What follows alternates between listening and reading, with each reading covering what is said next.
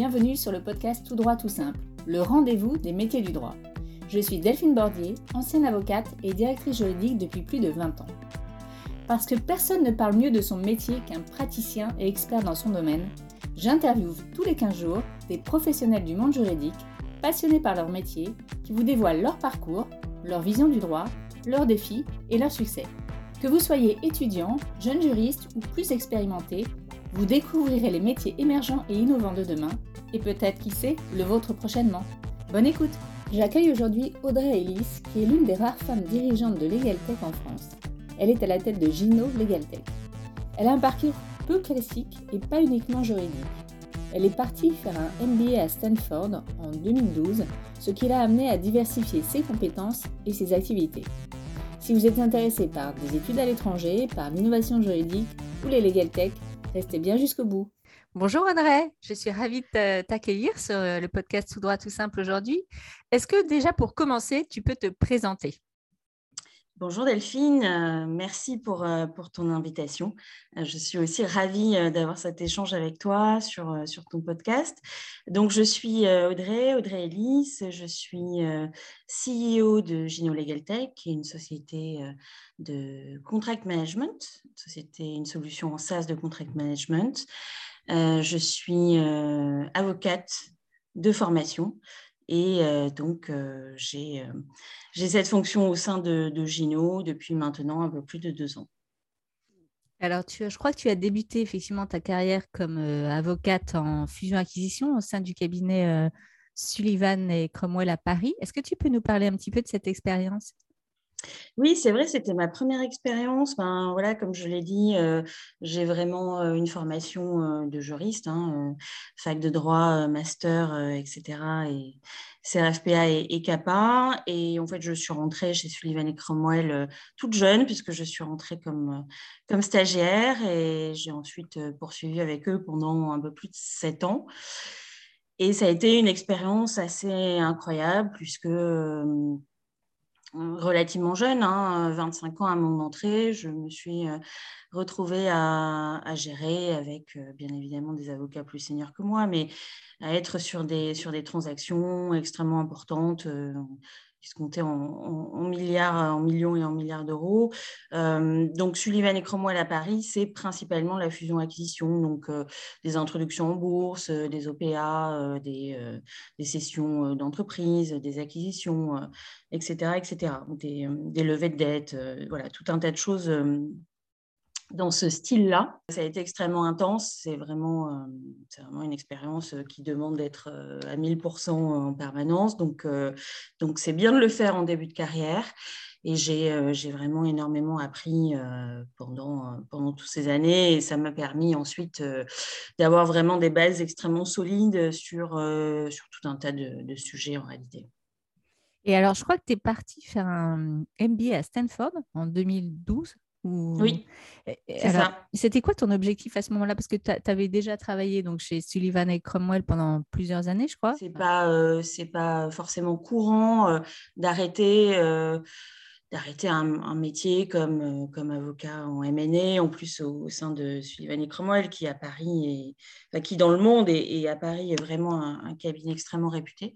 Mais en réalité assez, euh, assez euh, rapidement dans ma carrière d'avocate, euh, même si j'appréciais énormément l'aspect juridique des, des opérations dont, je t'ai parlé un peu avant, fusion, etc. J'avais aussi le, le souhait de de regarder une transaction de manière un peu plus large et surtout sur les aspects économiques et business. Et en réalité, quand tu es avocat d'affaires, bon, voilà, tu as tu as une fonction certes privilégiée dans, dans, les opérations, mais malgré tout, tu ne vois euh, la transaction que sous l'angle juridique. Et en fait, moi, j'avais envie eh ben, de, de, de, creuser un peu plus, de, creuser un peu plus, d'être euh, en fait à la place de mes clients en réalité.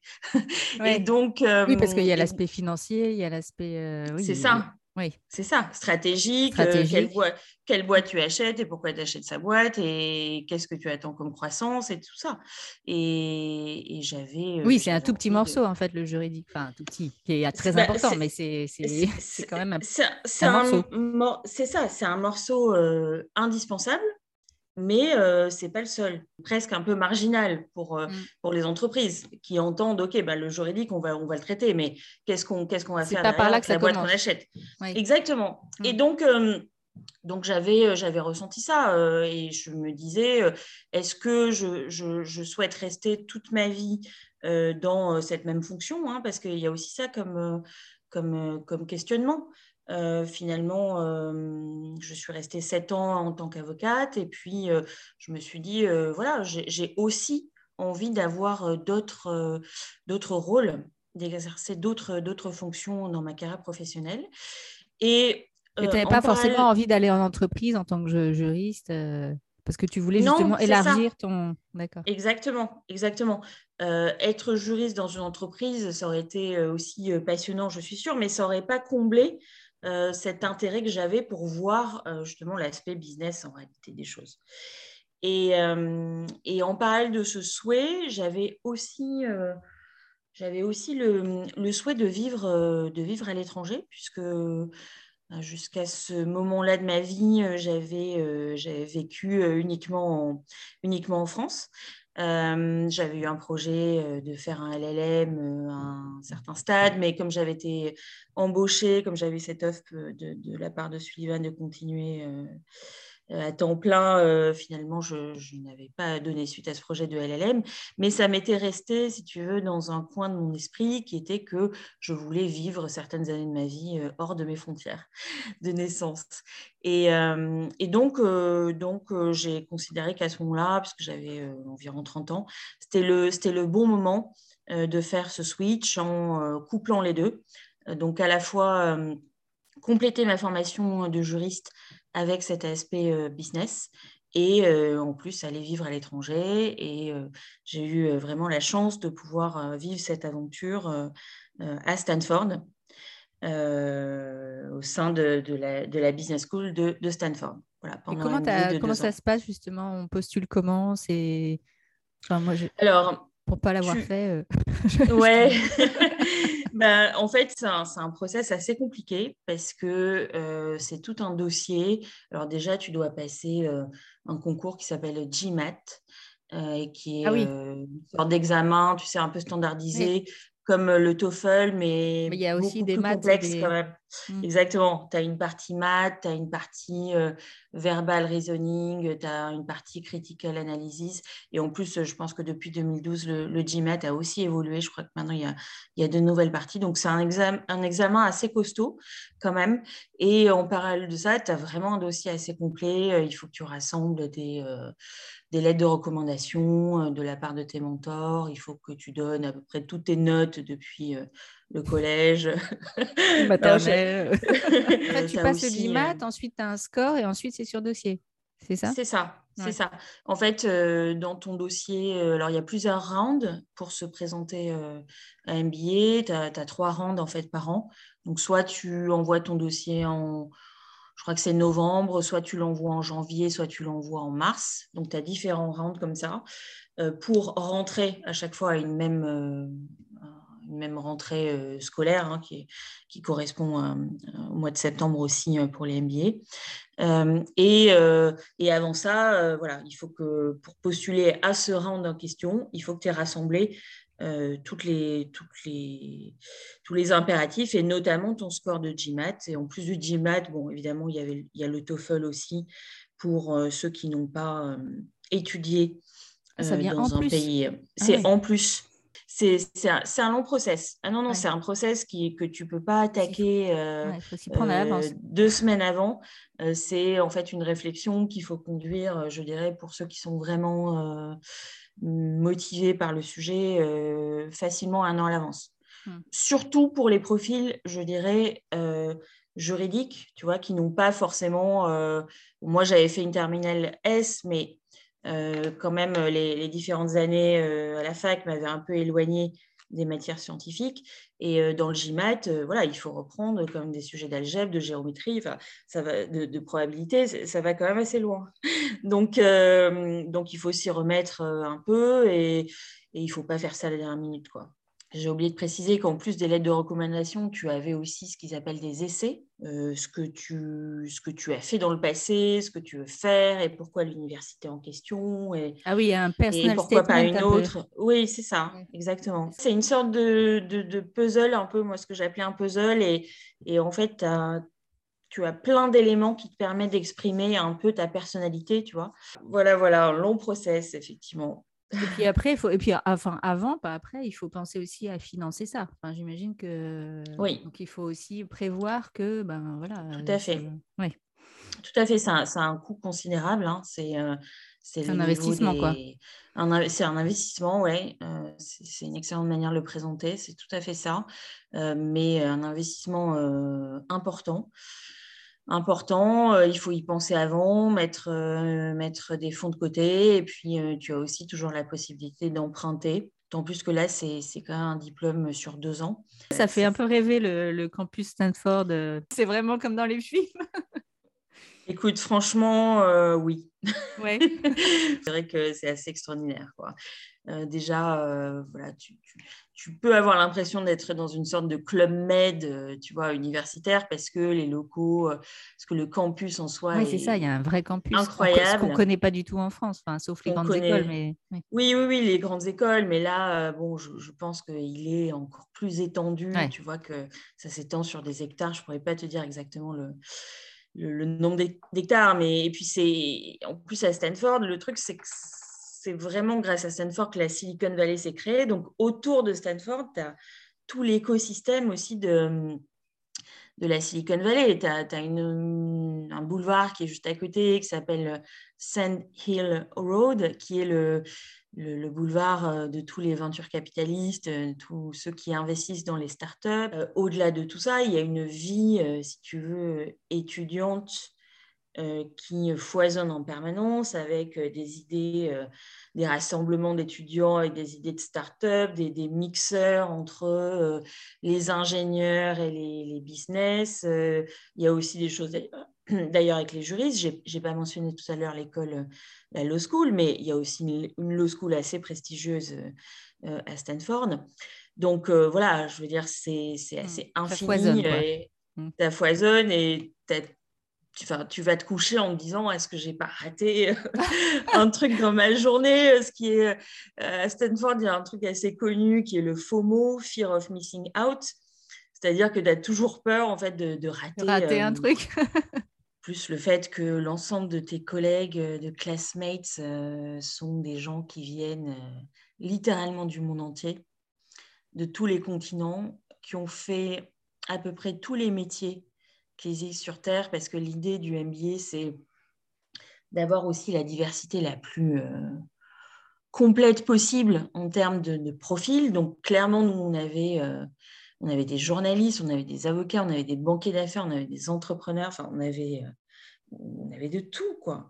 De tout. Il y avait même certains qui avaient gagné aux Jeux Olympiques. Enfin, c'est vraiment incroyable la diversité.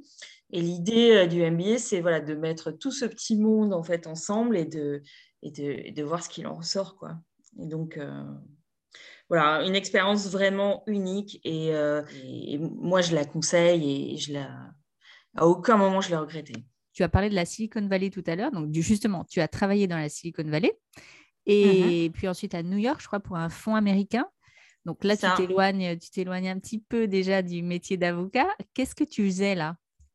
Parce que c'est quand même plus du M&A. Euh, du coup, à la fin de mon MBA à Stanford, je, je me suis intéressée à plein de sujets euh, à Stanford, notamment dans le secteur euh, voilà, de, l'entrepreneuriat, mais je me suis aussi intéressée beaucoup à l'investissement immobilier, le secteur de l'immobilier. L'investissement immobilier m'a toujours intéressée aussi de manière générale. Et donc, à la fin, à la fin de mon MBA, évidemment, s'est posé la question de euh, quelle allait être euh, ma future euh, aventure. J'ai exploré pas mal de pistes et j'ai eu l'opportunité d'intégrer un, fonds d'investissement qui investit dans le domaine de l'immobilier, plus précisément l'immobilier commercial, aux États-Unis et en Europe. L'idée, c'est de lever des fonds auprès d'institutionnels ou de, retail et de les investir dans des, actifs immobiliers commerciaux, donc euh, des, euh, des, immeubles, euh, des immeubles de, bureaux, des centres commerciaux ou des immeubles logistiques, entrepôts. Voilà, ce, genre d'assets.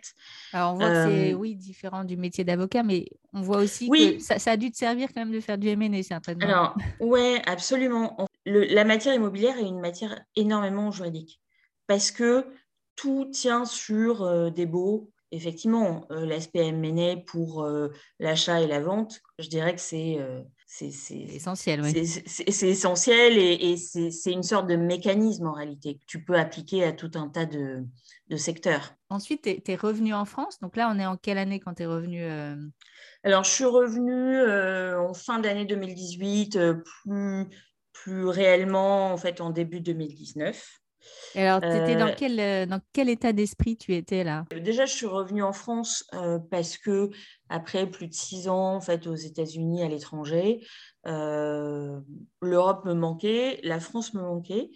Les mentalités, les mentalités sont, sont, très distinctes en fait entre, entre la France et les États-Unis. C'est des manières de penser qui sont qui sont très différentes euh, professionnellement, mais aussi euh, dans, les, dans les vies personnelles, dans, dans les relations euh, voilà, entre individus.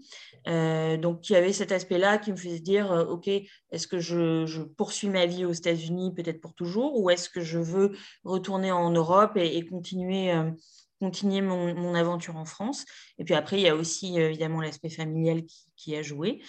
Euh, et pour l'état d'esprit, écoute, je suis rentrée avec un état d'esprit ouvert. J'aime, euh, moi, particulièrement la, diversité, en fait. Euh, mais j'étais, de manière générale, prête à un nouveau challenge. L'entrepreneuriat et, le domaine des startups, hein, de manière générale, était, était clairement dans ma liste. Et, et voilà, en revenant, je suis rentrée en contact avec, avec le fondateur de, de, de Gino Legal Tech. La Legal Tech, c'était déjà quelque chose dont, on, évidemment, on parlait aux États-Unis, donc étais, tu étais déjà très euh, au fait de, euh, de ces euh, sujets ou pas pour être, pour être, tout à fait honnête, pas, pas, pas vraiment. Pas vraiment, puisque j'étais voilà, à ce moment-là, j'étais dans cette, plutôt dans cet écosystème investissement immobilier. Donc, la Legal Tech, j'en avais entendu parler, mais c'est c'est pas forcément un secteur, euh, tu vois, auquel je m'étais intéressée en profondeur, on va mmh. dire. Tu es euh, directrice générale de Gino Legal Tech. il y a quand même très peu de femmes encore qui sont dans, dans le monde de la, des Legal Tech. Hein. Qu'est-ce qui t'a fait venir chez, chez Gino, justement? En premier lieu, le challenge. Être au début, en fait, d'un nouveau secteur d'activité, de, de, nouvelles pratiques, en fait, pour les, pour les juristes et euh, bien évidemment euh, avoir eu un accueil plus que favorable euh, en tant que, en tant que femme dirigeante. Sur ton point de manière générale, sur le, manque de, de diversité, c'est vrai que moi je suis toujours extrêmement étonnée par ces, par ces statistiques sur le, sur le pourcentage de femmes, alors soit à la tête de, de sociétés de legal tech, soit fondatrice, qui est voilà, extrêmement paradoxal compte tenu du fait que la profession de juriste et celle d'avocate est, majoritairement féminine. D'ailleurs, euh, dans euh, mes interlocuteurs euh, au quotidien, donc soit nos prospects, soit nos clients, voilà, je constate que ce sont beaucoup des femmes. Donc, donc c'est extrêmement troublant de ce point de vue-là. Je pense que c'est à relier à un phénomène plus large qui est peut-être une difficulté accrue pour les femmes de se lancer en tant que fondateurs. Et par rapport à ça, il y a aussi quand même des statistiques assez incroyables sur euh, la différence entre les levées de fonds entre les équipes exclusivement masculines et les équipes exclusivement féminines. Euh, je n'ai pas nécessairement le chiffre, mais je pense qu'il est euh, voilà, extrêmement parlant en soi. Parce qu'en réalité, je pense que la legal tech est peut-être le secteur moins mal loti dans ce, dans ce domaine euh, par rapport à la tech de manière générale.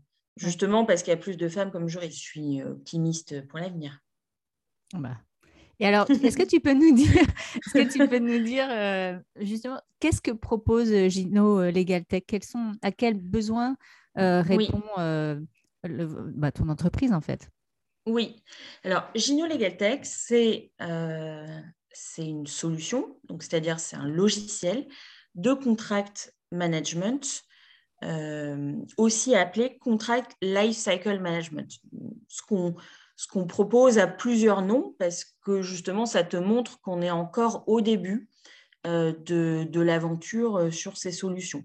Gino a conçu une suite de modules pour permettre aux juristes de gérer l'ensemble des étapes du cycle contractuel. Donc, ça veut dire gérer le processus qui est avant la signature d'un contrat, tout ce qui peut se passer avant, de la rédaction d'un projet de contrat à sa négociation, à sa validation par euh, le management, par exemple.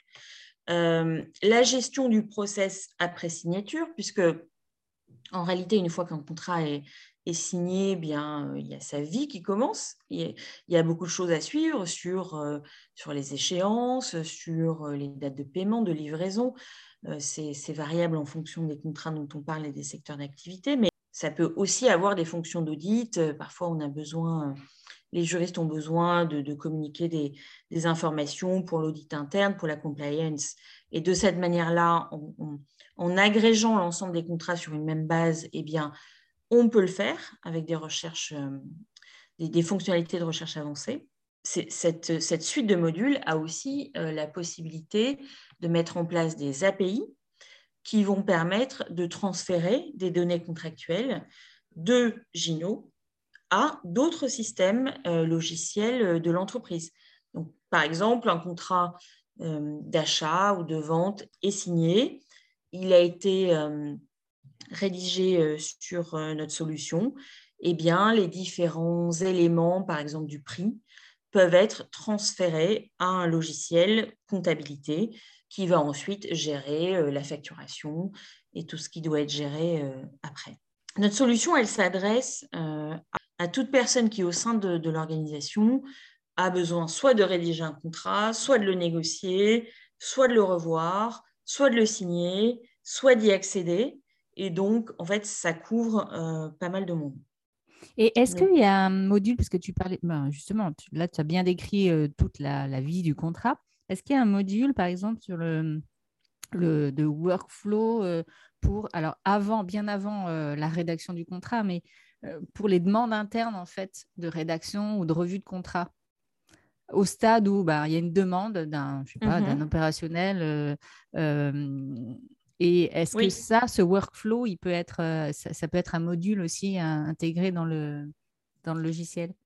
Alors, plusieurs choses. Euh, déjà, grâce à, grâce à la solution, euh, il est possible pour les juristes de déléguer la rédaction des contrats à des opérationnels.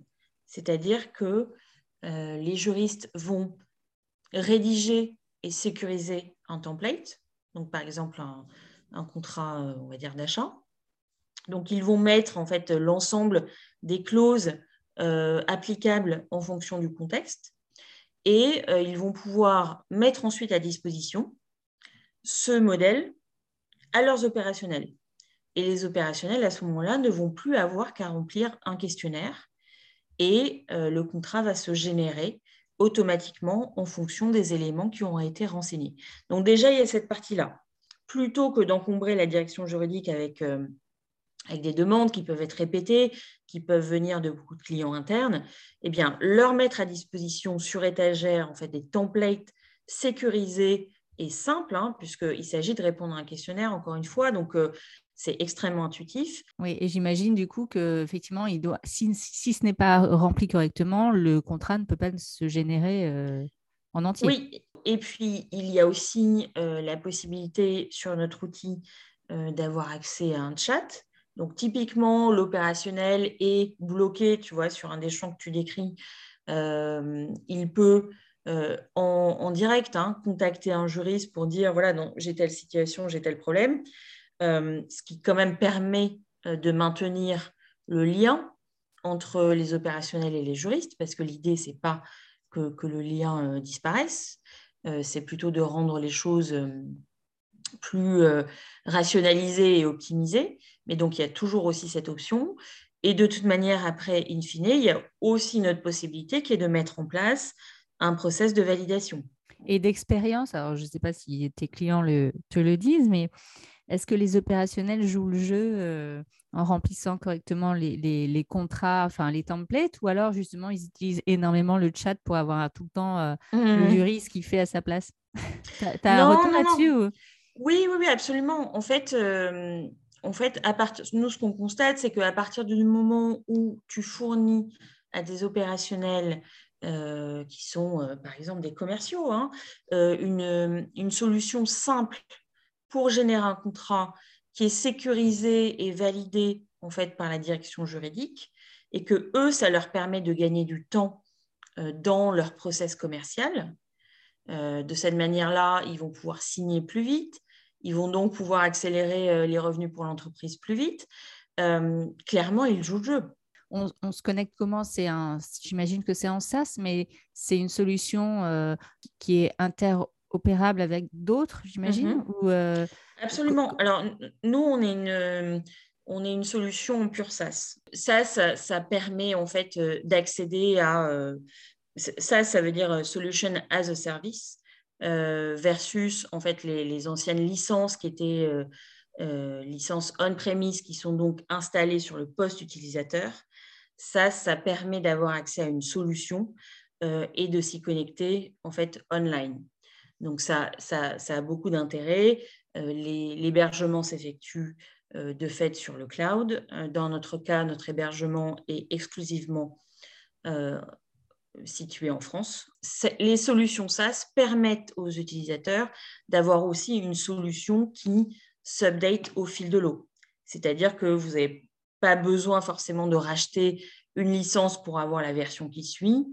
Euh, toutes les améliorations, et dans le cas de, Gino Legal Tech, on fait des améliorations euh, entre une à deux fois euh, par mois. On publie une nouvelle version avec des améliorations sur nos différents modules, et dans certains cas même la création de nouveaux modules. Et en étant en SaaS, la, solution, les améliorations sont automatiquement mises à disposition de l'ensemble des utilisateurs. Et quels sont les, avantages euh, concrets de mettre en place une solution Legal Tech de contract management dans une euh, direction juridique? J'imagine que vous avez identifié des, enjeux, évidemment.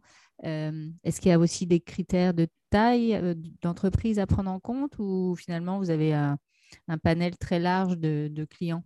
Nos clients aujourd'hui sont majoritairement des entreprises, beaucoup de clients grands comptes chez, euh, chez Gino. On a aussi des ETI, des administrations et des avocats. Euh, et donc, en fonction de la taille de l'entreprise, euh, le cas d'usage et donc les besoins peuvent être, peuvent être différents. En général, c'est vrai que ça fait, ça fait plutôt sens de se poser la question de la mise en place d'une solution de contract management quand on a un volume de contrats important. Euh, mais ce n'est pas, euh, je veux dire, un, critère unique. Gérer 100 contrats par an ou, gérer, ou en gérer 10 000, avec Gino, si tu veux, tu vas pouvoir activer différents modules en fonction de ton cas d'usage.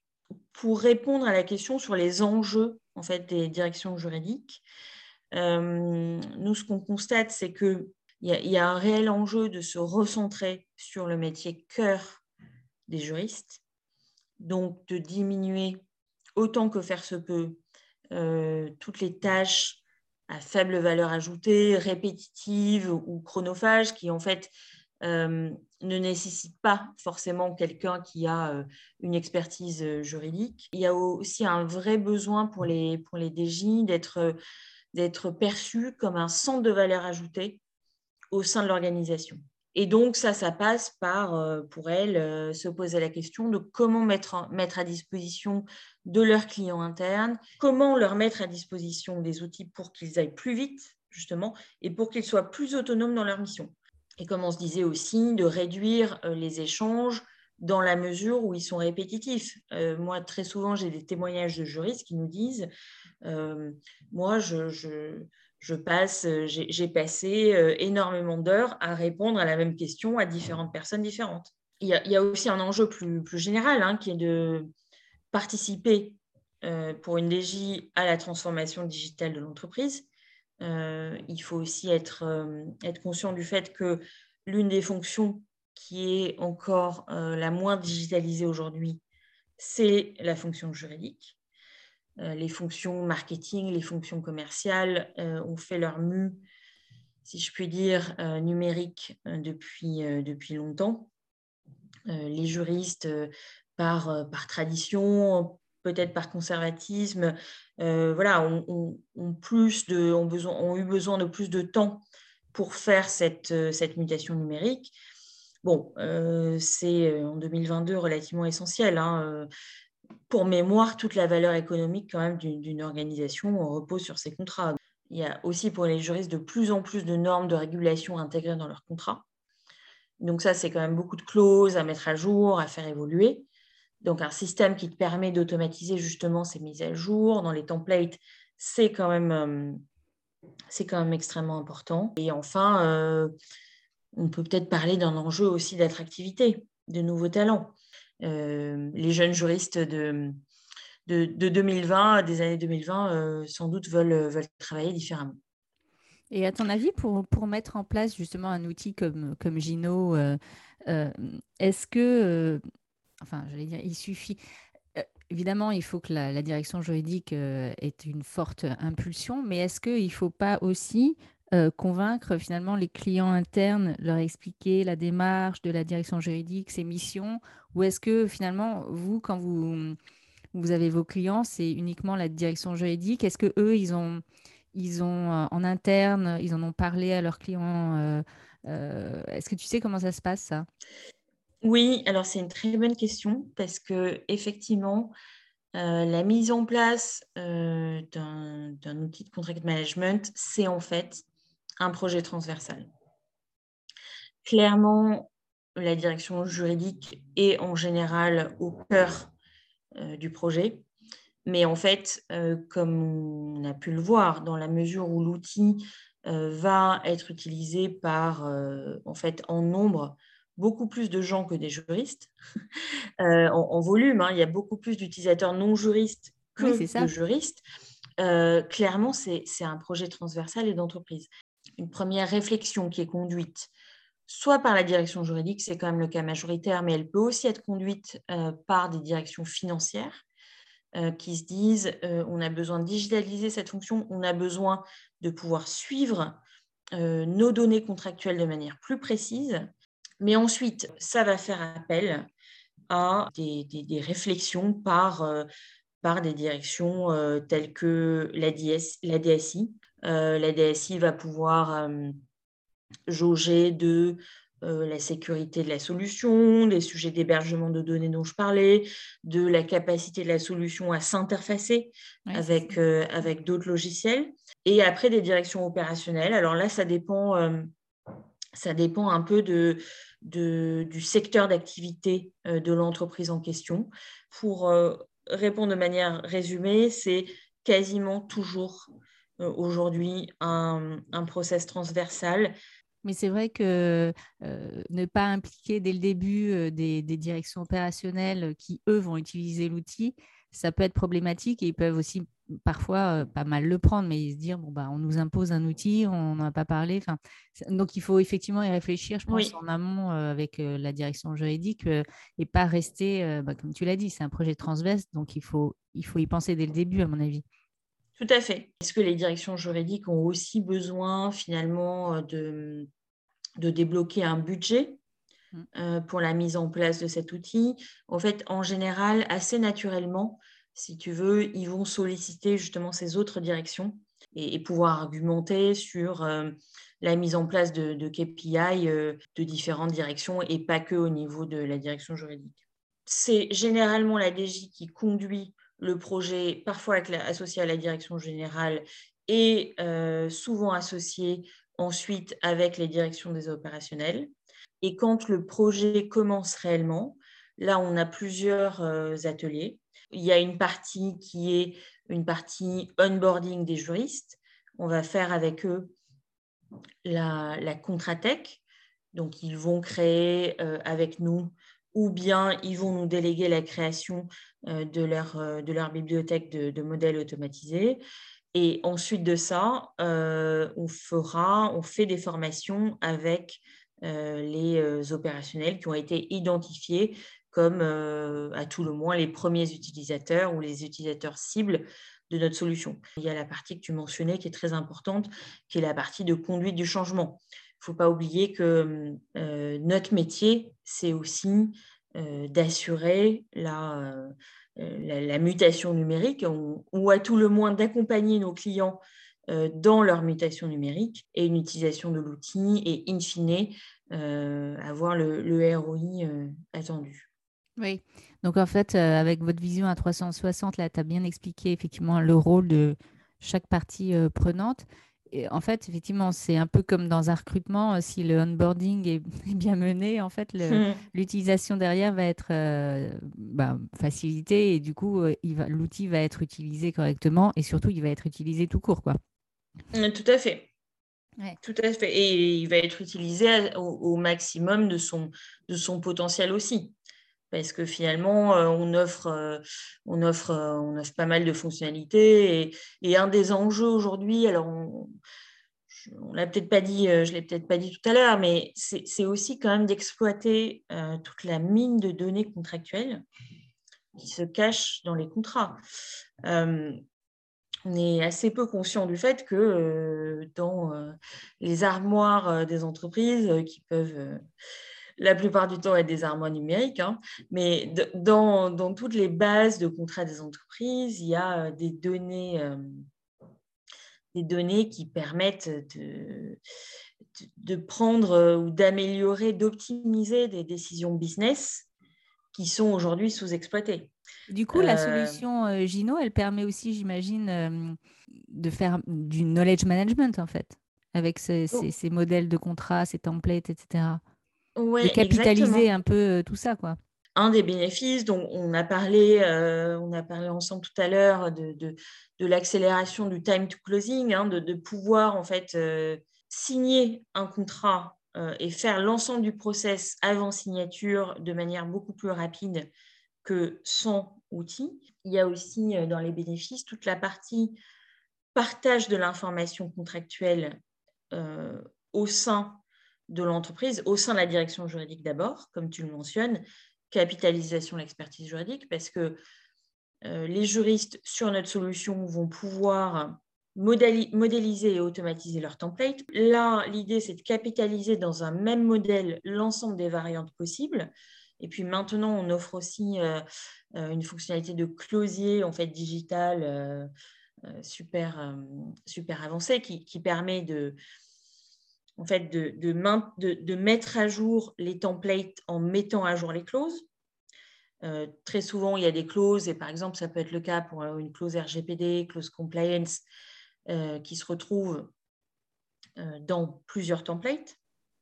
Et eh bien là, en la mettant à jour une fois, elle peut se propager dans les différents modèles qui l'utilisent. Donc ça, c'est quand même une avancée incroyable. Au-delà euh, de la capitalisation de l'expertise juridique en tant que telle, il y a aussi, au niveau du partage, euh, le fait de centraliser euh, pour les non-juristes l'ensemble des contrats aussi au même endroit et d'offrir en parallèle de ça des fonctionnalités de recherche qui te permettent de trouver très facilement le contrat que tu cherches. J'imagine, du coup, tu peux retrouver le contrat euh, mais est-ce que tu peux retrouver aussi, par exemple, les versions euh, intermédiaires? Est-ce que tu peux faire tout ça? Absolument. Absolument. Ça, c'est aussi un des, un bénéfices euh, de gestion, je dirais, de manière générale, du process contractuel. En fait, sur la solution, tu vas pouvoir historiser toutes les étapes du process. Donc, même deux ans après, tu vois, si tu as besoin de tu as besoin de, récupérer telle version parce que tu te rappelles que, ou tu as besoin de vérifier s'il y avait eu tel ou tel échange, eh bien, euh, eh bien c'est possible. Oui, ou pour les juristes qui arrivent, qui partent, au moins il y a un historique. On n'a pas besoin de rechercher dans les emails des boîtes qui n'existent plus. Enfin voilà, c'est quand même un, outil incroyable pour ça parce que parfois on n'a on a plus accès à rien. non, non, tu as complètement raison. les, les, emails qui disparaissent sur Gino, en fait, on ne fait jamais disparaître les actions d'un utilisateur. Parce que, évidemment, un utilisateur juriste qui a un accès Gino peut quitter l'entreprise, euh, mais euh, l'ensemble des actions qu'il a effectuées sur Gino va être conservé en mémoire. Est-ce que vous, enfin, j'imagine que oui, mais est-ce que vous intégrez de l'intelligence artificielle dans votre solution euh, de contract management? Oui, absolument. On a, développé un module d'IA qui donc fonctionne avec, avec, du machine learning et sur la base de, technologies de, traitement euh, automatisé du langage. Ça permet euh, surtout à nos clients d'identifier et, d'extraire dans tout type de contrat hein, des informations clés euh, comme bon, les parties, c'est relativement évident, mais comme le prix, comme savoir s'il y a telle ou telle clause, comme, comme la durée, comme la loi applicable. Et ça permet aussi et ça, euh, ça clairement, c'est un point euh, très important. Euh, c'est l'intégration de tous les contrats historiques actifs de nos clients. Donc, quand nos clients veulent mettre en place une solution de contract management, ils nous disent Bon, ben, c'est parfait, vous allez me permettre d'optimiser ma gestion pour l'avenir, mais quid de mes, de mes milliers de contrats, qui sont des contrats que je suis aujourd'hui plus ou moins manuellement, notamment au niveau de leur date de renouvellement, par exemple, euh, et que j'ai en base de données euh, hors euh, Gino. En fait, notre système d'IA va permettre d'adresser ce besoin, parce que nous, on va analyser l'ensemble des contrats de nos clients, on va définir avec eux l'ensemble des données qu'ils veulent extraire, et puis ensuite, on va intégrer l'ensemble de ces contrats à la solution. Et grâce à notre IA, euh, on va détecter les informations clés et on va les retranscrire en fiches de synthèse de contrat. Souvent, ce qui se passe, c'est que euh, les entreprises, quand elles nous sollicitent, elles ont fait, euh, elles ont fait une liste de leurs besoins. Hmm. elles l'ont plus ou moins formalisé, tu vois, ça, ça, dépend. Elles ont plus ou moins intégré les besoins des autres directions, comme tu le, comme tu le mentionnais. Toutes les entreprises ne mettent pas en place les mêmes blocs, en tout cas, elles ne les mettent pas toutes en place en même temps, donc euh, il y a un peu d'adaptation. Mais en général, euh, on a une durée de ce qu'on appelle chez nous phase pilote, c'est-à-dire la phase de configuration avec les juristes et avec les chefs de projet, en fait, euh, qui est de trois mois au minimum et qui, dans les cas les plus complexes, peut aller, peut aller jusqu'à six mois. Hmm. Et pour, pour vos clients, justement, comment, euh, comment calculer leur euh, retour sur investissement? Comment ils font ça? Une fois qu'ils ont la solution en main, euh, c'est eux qui, ont, qui vont avoir quand même beaucoup de données sur les métriques parce qu'ils vont être en mesure de nous dire ce que nous, on ne peut pas tout le temps faire. Combien de temps prenait la rédaction d'un contrat et ensuite le comparer avec avec euh, l'utilisation de Gino. C'est un exercice super compliqué parce que, en fait, comme mm. tu disais tout à l'heure, ils ont des données, mais ils ne les exploitent pas forcément. Et donc, euh, même ces, ces chiffres-là qui paraissent euh,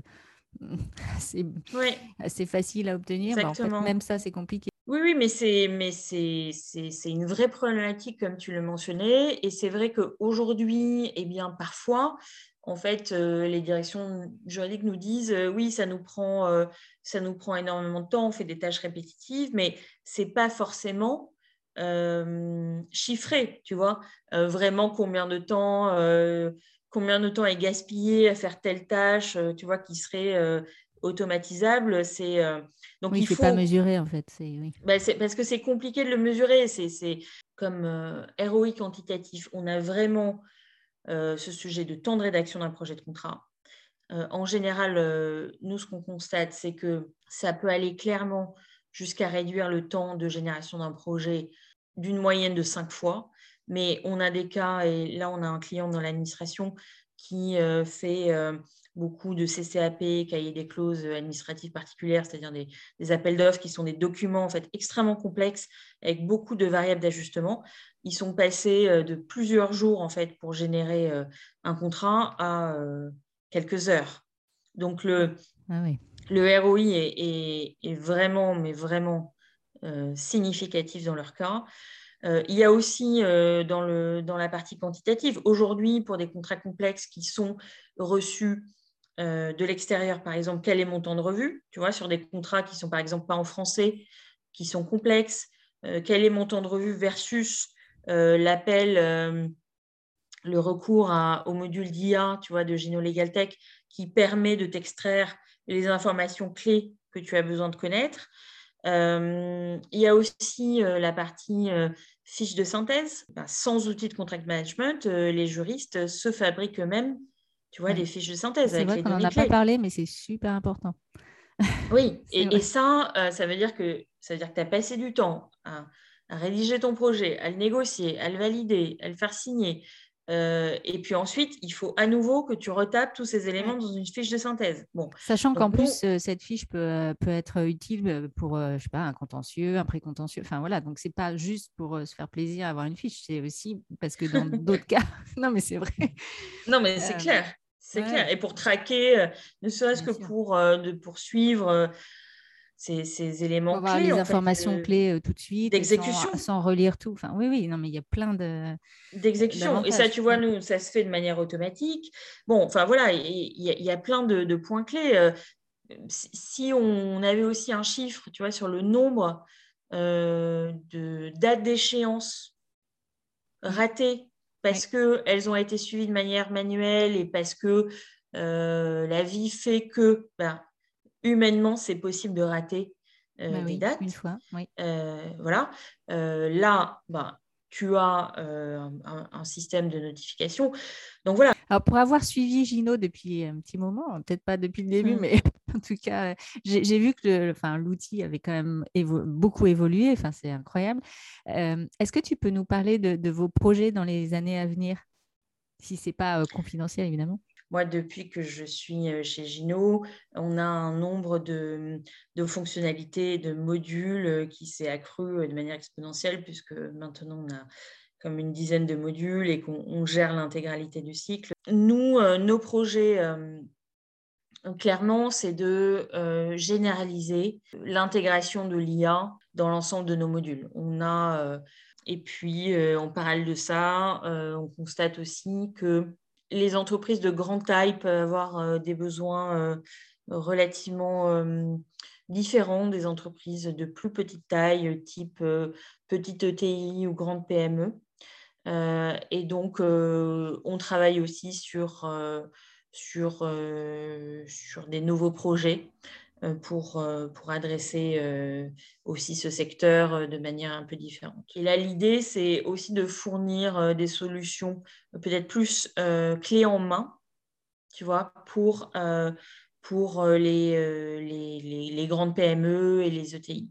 Comment les auditeurs peuvent te contacter, Audrey, s'ils ont des questions ou euh, je, serais ravie euh, d'être contactée par tes auditeurs. Euh, on peut me contacter très facilement. Je pense que le plus simple, c'est sur LinkedIn, honnêtement. le plus simple, c'est de m'envoyer un message sur LinkedIn et, et s'il y a des questions à la fois sur, sur la mise en place d'une solution de contact management, sur Gino, euh, sur euh, aussi ce qu'on a évoqué au début, euh, le MBA. le MBA Stanford. Voilà, ben, ça sera avec plaisir.